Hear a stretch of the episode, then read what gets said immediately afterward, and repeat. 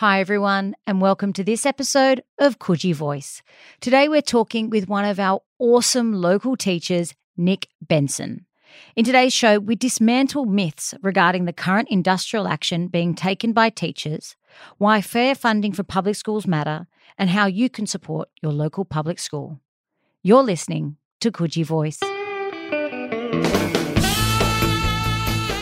The big issue here is really the system needs to be defended. Public education itself needs to be defended. And it's not just uh, teachers looking for more pay, but this is a problem which has been growing for years and is becoming far worse, and that is the shortage of teachers. And when that occurs, then kids could often be left in the playground, supervised by one staff member, or it's simply not possible to teach them. That is a story that's happening across the state routinely. Now, it is inexplicable then that federal government funding in such large uh, sums goes towards private schools, many of whom are enormously over resourced, and doesn't provide funding up to the level that our public schools need. Not a single school is funded to the standard that it requires, and that is uh, appalling. Nick, welcome to Coogee Voice. How are you going today? Thank you very well, Marjorie. It is a pleasure to have you on the show. Now, you work in one of our great local public schools. What do you love most about the eastern suburbs? I've been working in the eastern suburbs for nearly 20 years now. It's a great place to live. There's a tremendous amount of diversity in the community. There's good, strong support from the parents uh, of the community as well that follows on, I think, to running really successful schools. There's a good network of teachers that cooperate between schools on matters to do with education policy uh, with the Teachers Federation. And as I've been there for 20 years, it's certainly the, the place I expect to see myself retire in. 20 years is a pretty long time. How has the eastern suburbs changed in that time? Well, before I moved to teach in the eastern suburbs, there were a great deal more public schools. And various schools have closed down now, and it's uh, become an issue for parents in the uh, eastern suburbs looking for co ed opportunities for their students in particular, uh, where the opportunities simply don't exist. We've lost uh, schools in Maroubra, we've lost a school in uh, North uh, Randwick as well, and it seems to me the area is not well catered for public schooling and certainly in in uh, high school. And over 20 years, there's been demographic changes in the community. There's been uh, increase in uh, ethnic diversity in the community, which is a wonderful thing. But the facilities uh, are lacking in the eastern suburbs now for parents and teachers. That really does need to be rectified. Public co-education high school. This is incredibly topical. What are your thoughts on this? My personal thoughts are that I'd very much like to see another school built in the eastern suburbs to provide to relieve some of the burden on Rose Bay anyway, which is uh, really short of space. My personal philosophy is too that it would be much more appropriate, I think, to have boys and girls learning together. There are differences of opinion about the benefit of this for girls in particular, who it appears are sometimes held back by being educated with boys. But there isn't any reason why a co ed school can't still within it run classes that separate boys and girls, at least for some subjects. Uh, I think it's time, personally, for a, a, new high school in the eastern suburbs since we've shut down two at least in the past 30 years. Hear, hear, Nick. Now, you've been a teacher in the eastern suburbs for 20 years. Why did you enter teaching? The reason why I entered teaching, I think, is different from the reason why I'm so happy doing it. I've entered teaching because I have a love for the uh, subject I teach. I'm a history teacher and an English teacher, and I've always enjoyed the subjects. But having done it for such a long time now, I can see the great reward you get from teaching young people and spending your working life around young people. It's uh, an inspirational job to have, a very rewarding and enriching job too. And uh, spending time with the kids has kept me younger than my apparent age would be if you add the 20 years to how old I sound. Nick, we have you on the show today because there's been a huge amount of conversation, both within the education community and the broader community, really around teachers taking industrial action. Here today, I want to unpack it so that our audience can really understand why teachers are taking industrial action. Many teachers who've never taken industrial action are taking it. Why are they taking it? Well, I'm really uh, glad to have the opportunity to explain it from a teacher's perspective, but uh, I also think that many listeners would be already quite familiar with it and uh, also quite sympathetic with the action that teachers have taken. And I know this because the people I speak to in the eastern suburbs and elsewhere, uh, on finding out I'm a teacher, are aware of the issue and have been very supportive of it too. The parent community at my school is uh, 100% behind it, as far as I can tell. The P&C has uh, been wonderful in its endorsement of our action. So the issue is quite familiar to the community already, but I can imagine that be some people who might be put off by a union taking action in defence of public education. Because the big issue here is really the system needs to be defended. Public education itself needs to be defended. And it's not just uh, teachers looking for more pay, but this is a problem which has been growing for years and is becoming far worse, and that is the shortage of teachers. Now, the Teachers Federation commissioned a report about two years ago called the Gallop Inquiry. The Gallop Inquiry found that teachers' pay has been slipping uh, relative to like professions for many, many years. And as a result of this, there are going to be looming uh, teacher shortages, and we're feeling the effects of this already. Without adequate pay for teachers, then you won't attract uh, university graduates to join the profession. And they're very sorely needed, uh, not just in of New South Wales, but it's a problem even in the eastern suburbs where you would expect teacher shortages not to be an issue. But the actions then of the teachers have been around the issue of raising teachers' salary to a level that reflects the complexity of the work and a level that will attract graduates, and also uh, simplifying and reducing stress for teachers as well. The job has become uh, enormously complicated in recent decades, uh, far more complex than it was when I began teaching. The administrative burden is ever growing, and many teachers are being burnt out. So the Teachers Federation also is looking for a, a reduce, reduction in the amount of uh, administration and some extra time to deal with the growing complexity of the job.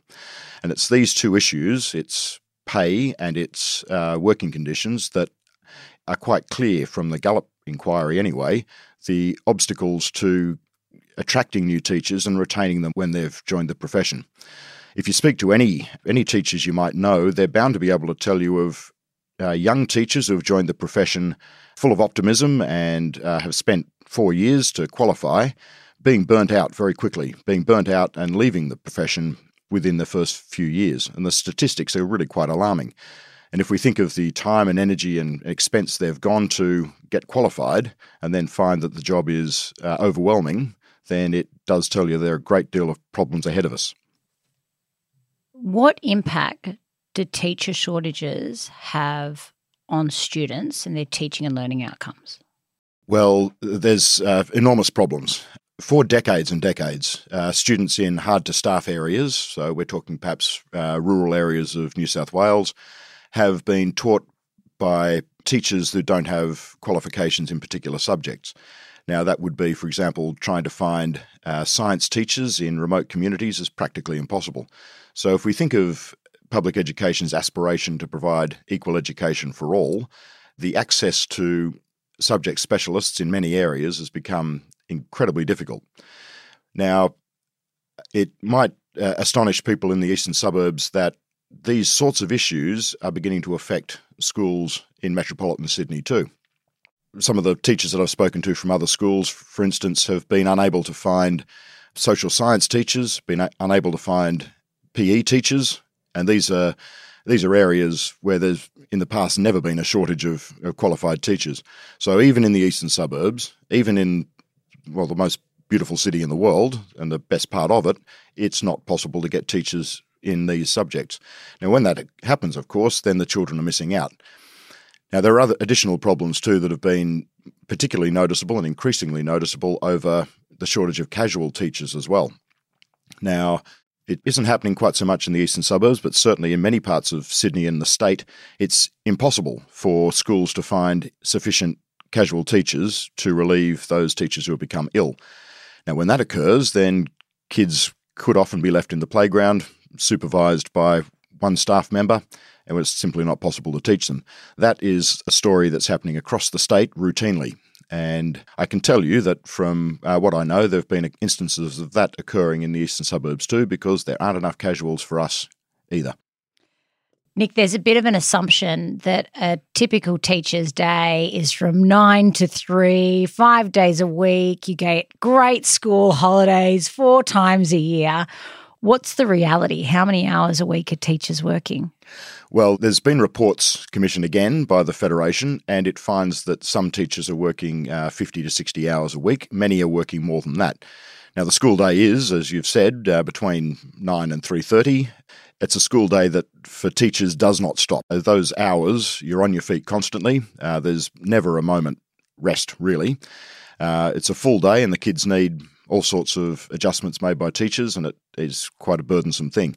But of course, it doesn't stop at, at the school gate either. Teachers are assessing, teachers are planning, teachers are conducting research, teachers are providing uh, well-being support for students, and these are things that create an extremely complicated day and a very exhausting day, and one that doesn't stop. And it brings hours far beyond the normal working hours for, for many teachers too. And that, like I said earlier, is probably, in my opinion at least, the biggest issue facing beginning teachers is managing this enormous complexity and draining workload. Then, when of course it does come to the holidays we get, which are quite good, I think you'll find many teachers crash uh, for the first week of it or so in an effort to recover uh, and regather their strength. Nick, New South Wales is the only state that doesn't fully fund public schools up to the Gonski recommendation. Um, what is the impact that that has on public school funding in New South Wales? The uh, funding model uh, for schools is perhaps familiar to people listening uh, if they've know the Gonski funding model. Uh, this is now well, more than a decade old. This is not news, and yet the gap in equitable funding for public schools is appalling. Uh, not a single school in New South Wales is funded to the level determined by the uh, Gonski report. Not a single school, public school that is, and yet we have uh, innumerable private schools funded well in excess of what their resourcing standard actually requires of them. Now, this is a, a gap which is uh, inexplicable when you consider that it's the public schools overwhelmingly that are providing education and opportunities for the most disadvantaged students, sometimes the most difficult to teach students, the ones with the most profound learning needs, and uh, the ones with perhaps far less support from home. Now, it is inexplicable then that federal government funding in such large uh, sums goes towards private schools, many of whom are enormously over resourced, and doesn't provide funding up to the level that our public schools need. Not a single school is funded to the standard that it requires, and that is uh, appalling. Nick, You've sort of started to segue into my next question.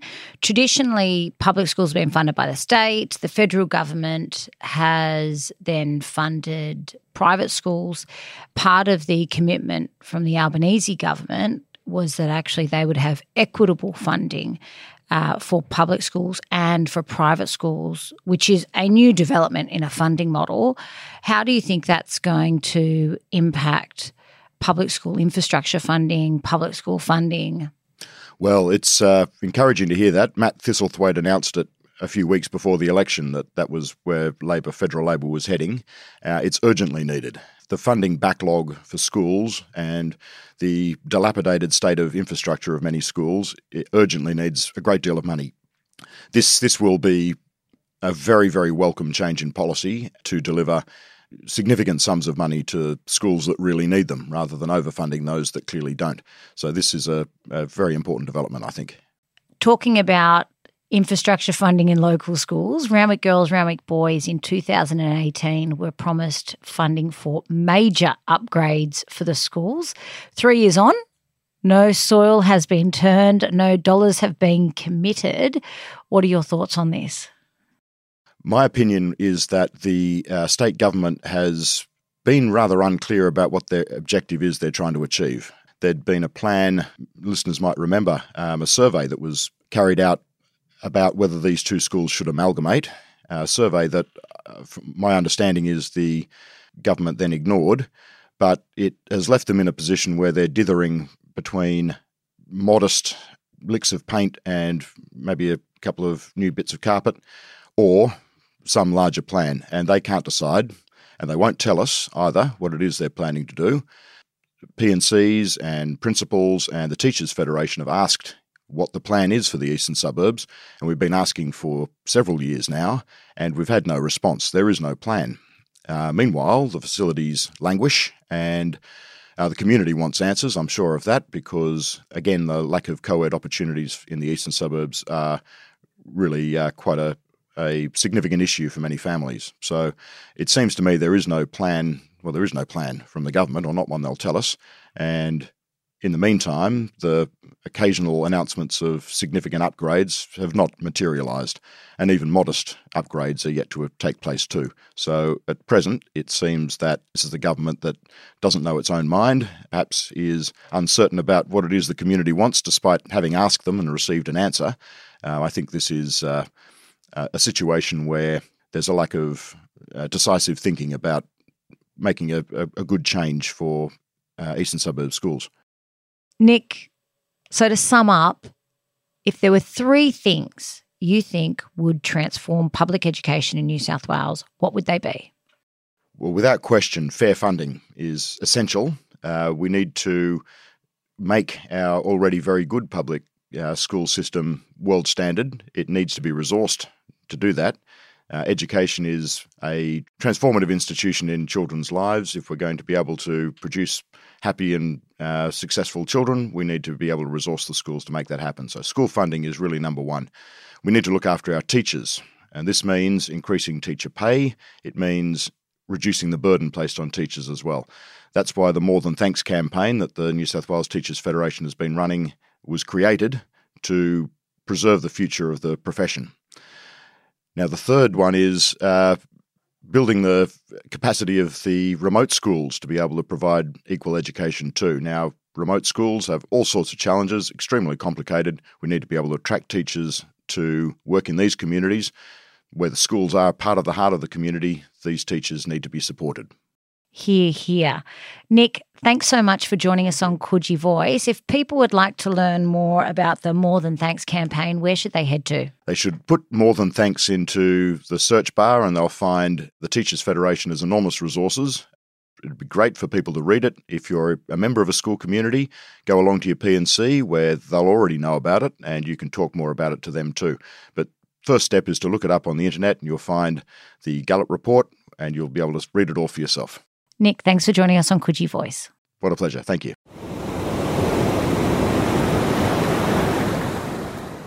What an informative discussion. Now, if you'd like to learn more about the More Than Thanks campaign and to support our public school teachers, head to morethan.thanks.com.au. You've been listening to Coogee Voice.